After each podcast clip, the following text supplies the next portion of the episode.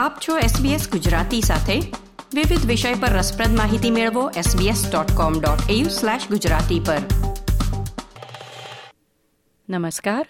મંગળવાર, ઓગણત્રીસ ઓગસ્ટના મુખ્ય સમાચાર આપ સાંભળી રહ્યા છો. નીતલ દેસાઈ પાસેથી SBS ગુજરાતી પર.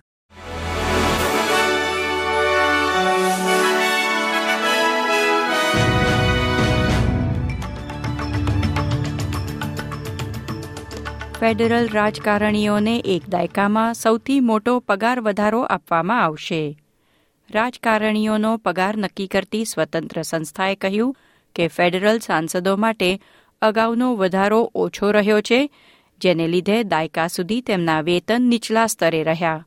તેથી તમામ કેન્દ્રીય રાજકારણીઓને પહેલી સપ્ટેમ્બરથી ચાર ટકા પગાર વધારો મળશે.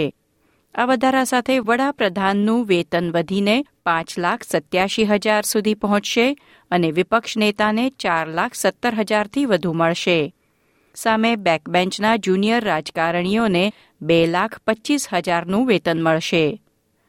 આ ઉપરાંત રાજકારણીઓ મુસાફરી ભથ્થા, મતદાર ભથ્થા, વાહનની જોગવાઈ અથવા વાહનના બદલામાં ભથ્થું અને તેમના ઘરે ઇન્ટરનેટ અને ફોન સેવાઓ માટે પણ હકદાર છે. વડાપ્રધાન એન્થની એલ્બનીઝી આવતીકાલે એડલેડમાં વોઇસ લોકમતની તારીખ જાહેર કરશે. મતદાન ચૌદ ઓક્ટોબરના રોજ નક્કી થવાની અપેક્ષા છે.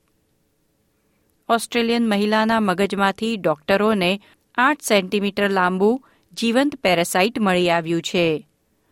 દુનિયાનો આ સંભવિત પહેલો કિસ્સો છે, જેમાં અજગરમાં જોવા મળતું ઈયળ જેવું જીવડું માનવ મગજમાં મળ્યું છે. ન્યૂ સાઉથ વેલ્સની ચોસઠ વર્ષીય મહિલાને બે હજાર એકવીસમાં સ્થાનિક હોસ્પિટલમાં દાખલ કરવામાં આવી હતી, જ્યારે તેને ત્રણ અઠવાડિયા સુધી ઝાડા, પેટમાં દુખાવો, સૂકી ઉધરસ, તાવ અને રાત્રે પરસેવાની ફરિયાદ થઈ. ત્યારબાદ ડિપ્રેશન એટલે હતાશા અને સ્મૃતિભ્રમ જેવા લક્ષણો દેખાતા કેનબેરા સ્થિત ન્યુરોસર્જને તેમની સારવાર શરૂ કરી હતી. બે હજાર બાવીસમાં મગજના એમઆરઆઈમાં પેરાસાઇટ પ્રથમ વખત દેખાયું હતું, જેને ઓપરેશન કરી કાઢી લેવામાં આવ્યું છે. પીડિત મહિલા અજગર ધરાવતા વિસ્તારમાં રહે છે અને આસપાસની વનસ્પતિનો રસોઈમાં ઉપયોગ કરે છે, તેથી આ જીવાત ખોરાક વડે શરીરમાં પ્રવેશ્યું હોવાનું મનાય છે. કેન્દ્ર સરકારે કતર એરવેઝને વધુ ડોમેસ્ટિક ફ્લાઇટ્સ ઉડાવવાની પરવાનગી નકારી છે આમ કરવા રાષ્ટ્રીય એરલાઇન ક્વોન્ટસ તરફથી સરકારને ભલામણ કરવામાં આવી હતી.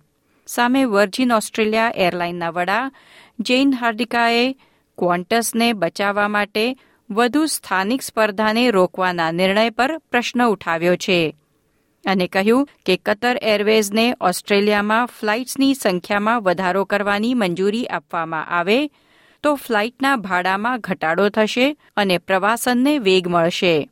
તેથી સરકારે એના નિર્ણય પર ફરીથી વિચાર કરવો જોઈએ.